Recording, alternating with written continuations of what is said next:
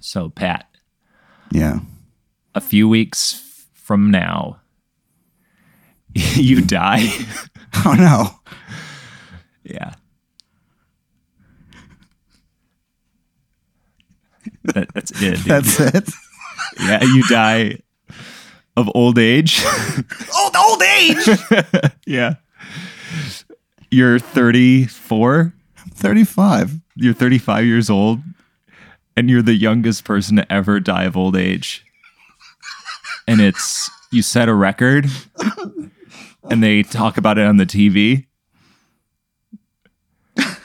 And like they, in uh, Ripley's Believe It or Not, you're like an exhibit where it says Pat Dean, the youngest man to ever die of old age.